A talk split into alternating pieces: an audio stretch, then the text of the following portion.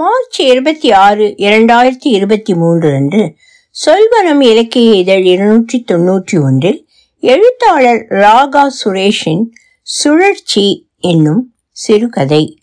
ஒலிவடிவம் சரஸ்வதி தியாகராஜன் பாஸ்டன். கோபம் ஆத்திரம் ஏமாற்றம் சுய பச்சாதாபம் அழுகை என்று பல உணர்ச்சிகள் அவனுள் ஒரே சமயத்தில் ஓடின. அவன் முகம் சுருங்கி இருந்தது எப்பொழுது வேண்டுமானாலும் அவன் அழுது விடக்கூடும் அதே சமயத்தில் அவன் கண்களில் கோபம் தெளிவாக தெரிந்தது. பக்கத்து இருக்கையில் உட்கார்ந்திருந்த பெண்மணி அவனை பார்த்து இஸ் எவ்ரிதிங் ஓகே என்று கேட்டாள். எஸ் என்று சொல்லிவிட்டு சிரிக்க முயன்றான். ஆனால் அது முடியவில்லை. அந்த பெண்மணி கேள்வி கேட்டவுடன் லேப்டாப்பில் ஏதோ செய்ய தொடங்கிவிட்டாள். இவன் பதிலையும் முகபாவத்தையும் அவள் கவனிக்கவில்லை. இது அவனுக்கு எரிச்சலூட்டியது. ஆபீஸில் யாருக்கும் தன்மேல் அக்கறை இல்லை என்று அவனுக்கு தோன்றியது. அங்கு இருக்க பிடிக்காமல் ஆபீஸை விட்டு வெளியே வந்து அருகில் இருந்த டீ கடை பெஞ்சில் உட்கார்ந்து ஒரு டீ சொன்னான். அவன் மேலதிகாரியின் குரல் தெள்ள தெளிவாக அவன் காதுகளில் ஒழித்தது இந்த முறையும் உனக்கு பதவி உயர்வு கொடுக்க முடியவில்லை. நான் எவ்வளவோ எடுத்து சொல்லியும் மேல்மட்ட குழு உன் பெயரை பரிசீலனைக்கு எடுத்துக்கொள்ளவில்லை அடுத்த முறை கண்டிப்பாக பதவி உயர்வை வாங்கி கொடுத்து விடுவேன். போன முறையும் இதே பாடல்தான் பாடப்பட்டது. அடுத்ததாக அவர் சொன்னதுதான் ஏதோ எரியும் காட்டுக்குள் மாட்டிக்கொண்டது போன்ற ஒரு உணர்வை ஏற்படுத்தியது. இந்த பதவிக்கு வேறொரு கம்பெனியிலிருந்து ஒருவரை தேர்வு செய்திருக்கிறார்கள். டீயை குடித்துக்கொண்டே தனக்கு இழைக்கப்பட்ட அநீதியை பற்றி சிந்தித்தான். அவன் இந்த கம்பெனியில் இருபது வருடங்களாக வேலை செய்கிறான். நான்கு மாதங்களுக்கு முன் அவன் இருபது வருட சர்வீஸை பாராட்டி பார்ட்டி கொடுத்தார்கள். ஜெனரல் மேனேஜராக இருந்த அவன் இந்த முறை வைஸ் பிரசிடென்ட் ஆகிவிடுவோம் என்ற நம்பிக்கையில் இருந்தான். அதில் இப்பொழுது மண்ணை வாரி இறைத்து விட்டார்கள். அவனை புறம் தள்ளிவிட்டு வேறொருவரை தேர்ந்தெடுத்திருக்கிறார்கள். இது மன்னிக்க முடியாத குற்றம். மிகப்பெரிய அநீதி. இந்த கம்பெனிக்காக எவ்வளவு உழைத்திருக்கிறேன்? இன்று இந்த கம்பெனி நல்ல இடத்தில் இருக்கிறதென்றால் என்னுடைய உழைப்பு ஒரு காரணம். வேறொருவரை வைஸ் பிரசிடென்ட் பதவிக்கு தேர்வு செய்கிறார்கள் என்றால் நான் வேண்டாம் என்றுதானே அர்த்தம். எனக்கு என்ன ரோஷம் இல்லையா? என் திறமைக்கு வேறு இடத்தில் வேலை கிடைக்காதா? பத்து வருடங்கள் முன்பே வேறொரு கம்பெனியில் கூப்பிட்டார்கள். அப்பொழுதே சென்றிருக்க வேண்டும். இப்பொழுது அழுது என்ன லாபம்? பதவியை தூக்கி எறிய வேண்டியதுதான். வேலையை விட்டு செல்லும் பொழுது நான் கேட்கும் கேள்வியினை கேட்டு உயர் அதிகாரி நாக்கை பிடுங்கிக் கொள்ள வேண்டும். இது போன்ற டீ கடைகளுக்கு வராத இவனை பார்த்த சக தொழிலாளி ஒருவன் hello sir how come here என்று கேட்டான். என்ன பதில் சொல்வது என்று தெரியாமல் அவன் முழித்து கொண்டிருந்த போது கேள்வி கேட்டவன் இவன் பதிலுக்கு காத்திராமல் டீ கடைக்குள்ளே சென்று விட்டான். இவனுக்கு எரிச்சல் அதிகமானது. மறுபடியும் தன்னை யாரும் மதிப்பதில்லை என்ற உணர்வு அவனுக்கு தோன்றியது. அப்பொழுது தொலைபேசியில் வந்த செய்தி அவனை மறுபடியும் நிலைகுறைய வைத்தது. தன்னுடைய ஜூனியர் ஒருவனுக்கு இவன் சேர்ந்து மூன்று வருடங்களுக்கு பிறகு சேர்ந்தவனுக்கு இப்பொழுது பதவி உயர்வு கிடைத்துவிட்டது. அவன் இப்பொழுது வைஸ் பிரசிடென்ட் ஆகிவிட்டான். இவன் இன்னும் ஒரு வருடமாவது ஜெனரல் மேனேஜராக இருக்க வேண்டும். இதை நினைத்த போது அவனுக்கு ஆத்திரமாக வந்தது. யாரிடமாவது தன்னுடைய கோபத்தையும் ஆத்திரத்தையும் பகிர்ந்து கொள்ள வேண்டும் என்று தன்னுடைய பழைய சக தொழிலாளி ஒருத்தியை தொலைபேசியில் அழைத்தான். தன் ஜூனியர் ஒருவனுக்கு பதவி உயர்வு கிடைத்திருக்கிறது. தனக்கு கிடைக்கவில்லையே என்று சொன்னபோது அவள் அவனுக்கு கிடைக்கும் என்று எனக்கு முன்பே தெரியும். அவன் ரொம்ப டைனமிக் எல்லோருக்கும் அவன் எனர்ஜி பிடிச்சிருக்கு. அவனுக்கு ப்ரமோஷன் வரும்னு எதிர்பார்த்ததுதான். அவள் பேச்சு அவனை இன்னும் அதிக துயரத்தில் ஆழ்த்தியது. இந்த தருணத்தில் நண்பர்கள் யாரும் இல்லையே என்று ஏங்கினான். அவனுக்கு இருந்த இரண்டு நெருங்கிய நண்பர்கள் இருவரும் அமெரிக்காவில் இருந்தார்கள். இப்பொழுது அவர்கள் தூங்கிக் கொண்டிருப்பார்கள். பதவி உயர உயர நண்பர்கள் கம்மியானார்கள். இப்பொழுது என்னுடைய துயரத்தை கண்டு கழிப்பவர்கள் அதிகமாக இருப்பார்கள் என்று அவன் எண்ணிக்கொண்டான். உடனே வேலையை விடுவது சாத்தியமில்லை என்று அவனுக்கு தெரியும். இப்பொழுதே ராஜினாமா கடிதத்தை கொடுத்து விட வேண்டும் என்று அவனுக்கு தோன்றினாலும் இரண்டாவது வீட்டுக்கான இஎம்ஐ மற்றும் மகனுக்கு அடுத்த வருடம் அமெரிக்க கல்லூரியில் அட்மிஷன் பெண்ணுக்கு அடுத்த வருடம் மெடிக்கல் சீட் எல்லாம் நினைவுக்கு வந்து அந்த எண்ணத்தை கைவிட அறிவுறுத்தின. வேறொரு வேலை கிடைத்த பின்தான் இந்த வேலையை விட வேண்டும் என்று அவன் தீர்மானித்தான். அன்று மாலை தனக்கு பதவி உயர்வு கிடைக்காததை பற்றி மனைவியிடம் சொன்னான். அவள் ஐந்து வருடங்களுக்கு முன் ஒரு கம்பெனியிலிருந்து லே ஆஃப் செய்யப்பட்டிருந்தாள். அதற்கு பிறகு அவளுக்கு வேலைக்கு போவது என்பது பிடிக்காமல் போய்விட்டது. கார்ப்பரேட் என்றாலே பாலிடிக்ஸ் தானே. பதவி உயர்வு கிடைக்காததில் என்ன ஆச்சரியம்? நான் பல வருடங்களாக கம்பெனியை மாற்று என்று சொல்லிக் கொண்டிருக்கிறேன். நீ எதற்காகவோ இந்த கம்பெனியை கட்டி கொண்டு அழுகிறாய்.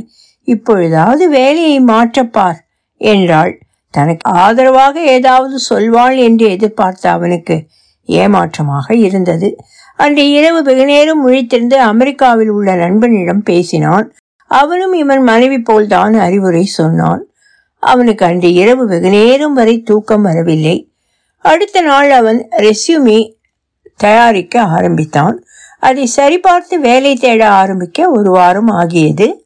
பிறகு வேறு கம்பெனிகளில் இருக்கும் தனக்கு பரிச்சயமானவர்களுக்கு தன்னுடைய ரெஸ்யூமியை அனுப்பினான். வேலை வாய்ப்புகள் தேட உதவும் வெப்சைட்டில் எல்லாம் ரிஜிஸ்டர் செய்தான். பல பழைய நண்பர்களை கூப்பிட்டு பேசினான். தான் வேலை தேடுவதாக அவர்களுக்கு சொன்னான். எல்லோரும் உதவுவதாக சொன்னார்கள். ஆனால் ஒரு மாதம் கழிந்த பின்பு யாரும் அவனை இன்டர்வியூவுக்கு கூப்பிடவில்லை. வேலை தேடலை இன்னும் மும்முரமாக்கினான். இரண்டு வாரங்கள் கழித்து அவன் உழைப்பு பலனளிக்க துவங்கியது. இன்டர்வியூ அழைப்புகள் வர ஆரம்பித்தன. முதல் இன்டர்வியூ ஒரு பெரிய கம்பெனியின் வைஸ் பிரசிடென்ட் வேலைக்காக நிகழ்ந்தது. முதல் கட்டத்தை தாண்டி இரண்டாவது கட்ட நேர்காணலுக்காக அழைக்கப்பட்டிருந்தான். அவனுக்கு சுற்றி இருந்த கருமேகங்கள் விலகி நீல வானம் தெளிவாய் தெரிவது போல் இருந்தது. இரண்டாவது சுற்றில் அவன் அளித்த பதில்களை அவன் மறுபடி மறுபடியும் அசை போட்டான். எல்லா பதில்களும் பிரமாதமான பதில்களாக அவனுக்கு தோன்றின. ஒரு பதிலை கேட்டு கம்பெனியின் மேலதிகாரி புன்னகை புரிந்தார். தனக்கு இந்த வேலை கிடைத்துவிடும் என்ற நம்பிக்கை அவனுக்குள் வலுவாக இருந்தது. அவனை அவர்கள் கடைசி எச்ஆர் சுற்றுக்கு அழைத்த போது தனக்கு ஒரு புது பாதை அமைந்து விட்டது போல் அவனுக்கு தோன்றியது. ஹெச்ஆர் இன்டர்வியூவில் அவன் சம்பளம் பற்றியும் அவன் ஜெனரல் மேனேஜராக என்ன செய்து கொண்டிருந்தான் என்பதை பற்றியும் கேட்டார்கள். வேலை கிடைத்துவிடும் என்று அவன் உறுதியாக நம்பினான். மனைவியிடமும் அதை சொன்னான். அன்று இரவு குடும்பத்துடன் ஒரு படம் பார்த்துவிட்டு பெரிய ஹோட்டலில் டின்னர் செய்துவிட்டு வீடு திரும்பினான் அடுத்த நாள் அவர்கள் தன்னை கூப்பிட்டு வேலை கிடைத்துவிட்டது என்று சொல்வார்கள் என்று நினைத்தான். ஆனால் யாரும் கூப்பிடவில்லை. தான் ஃபோன் செய்யலாமா என்று யோசித்தான். செய்தால் தான் வேலைக்காக மிகவும் டெஸ்பரேட்டாக இருப்பதாக எண்ணுவார்கள். அதனால் அவன் ஃபோன் செய்யவில்லை. ஒரு வாரம் ஓடியது. ஆனால் அவர்கள் இன்னும் மௌனம் காத்தார்கள். டென்ஷன் தாங்க முடியாமல் அவன் அவர்களுக்கு ஃபோன் செய்தான். நீங்கள் ஹோல்டில் வைக்கப்பட்டிருக்கிறீர்கள் என்று சொன்னார்கள். அப்படி சொன்னால் உனக்கு வேலை இல்லை என்று நாசுக்காக சொல்கிறார்கள் என்று அர்த்தம் என்று அவன் அமெரிக்க நண்பன் சொன்னான். மறுபடியும் அவன் வாழ்க்கையை கருமேகங்கள் சூழ்ந்து கொண்டன. இன்னும் இரண்டு இடங்களிலிருந்து அழைப்பு வந்தது. ஆனால் அங்கும் ஏமாற்றம்தான் மிஞ்சியது. ஒன்றில் முதல் சுற்றுக்கு பிறகு அவனை அழைக்கவில்லை. இன்னொன்றில் பிட்மெண்ட் சரியில்லை என்று சொல்லிவிட்டார்கள். இன்னும் இரண்டு வாரங்களில் புதிதாக வைஸ் பிரசிடென்டாக நியமிக்கப்பட்டவர் வந்து விடுவார். அதற்குள் கம்பெனியை விட்டு சென்று விட வேண்டும் என்று அவன் இன்னும் தீவிரமாக வேலையை தேடினான். கடைசியில் ஒரு கம்பெனியிலிருந்து அவனை நேர்காணலுக்கு அழைத்தார்கள்.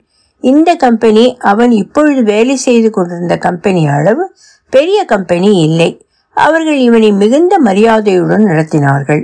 உங்களுக்கு இங்கே வைஸ் பிரசிடென்ட் போஸ்ட் மட்டுமல்லாமல் உங்களை ஐரோப்பா ரீஜன் தலைவராக்குவோம். உங்களுக்கு வேலைப்பழு அதிகமாகும். உங்களுக்கு சம்மதமா? என்று கேட்டார்கள். எனக்கு பதவி பணம் எல்லாம் இரண்டாம் பட்சம்தான். என்னை நம்பி நீங்கள் எந்த வேலை வேணுமானாலும் கொடுக்கலாம். ஜாப் சாட்டிஸ்ஃபேக்ஷன் எனக்கு மிகவும் முக்கியம் என்றான் அந்த கம்பெனியின் தலைவரே. அவனுடன் பேசினார். அது அவனுக்கு மிகவும் உற்சாகம் அளித்தது. ஹெச்ஆர் சுற்று முடிந்தவுடன் உங்களுக்கு வேலை கொடுப்பது என்று முடிவெடுக்கப்பட்டுள்ளது. ஆஃபர் லெட்டர் உங்களுக்கு நாளை காலையில் இமெயில் மூலம் வந்து சேரும். அன்று இரவு முழுவதும் சந்தோஷத்தில் மூழ்கியிருந்த அவனுக்கு தூக்கம் வரவில்லை. புது உலகம் புது வாழ்க்கை புது பாதை எல்லாம் புதிதாக இருக்கப் போகிறது. அவனுக்கு இந்த எண்ணம் கிளர்ச்சியை அளித்தது. அடுத்த நாள் புதிய வைஸ் பிரசிடென்ட் வந்து சேரும் நாள் அன்று அவனுக்கு ஆஃபர் லெட்டர் வந்தால் அருமையாக இருக்கும். அவர் சேரும்போது இவன் ராஜினாமா செய்து விடுவான்.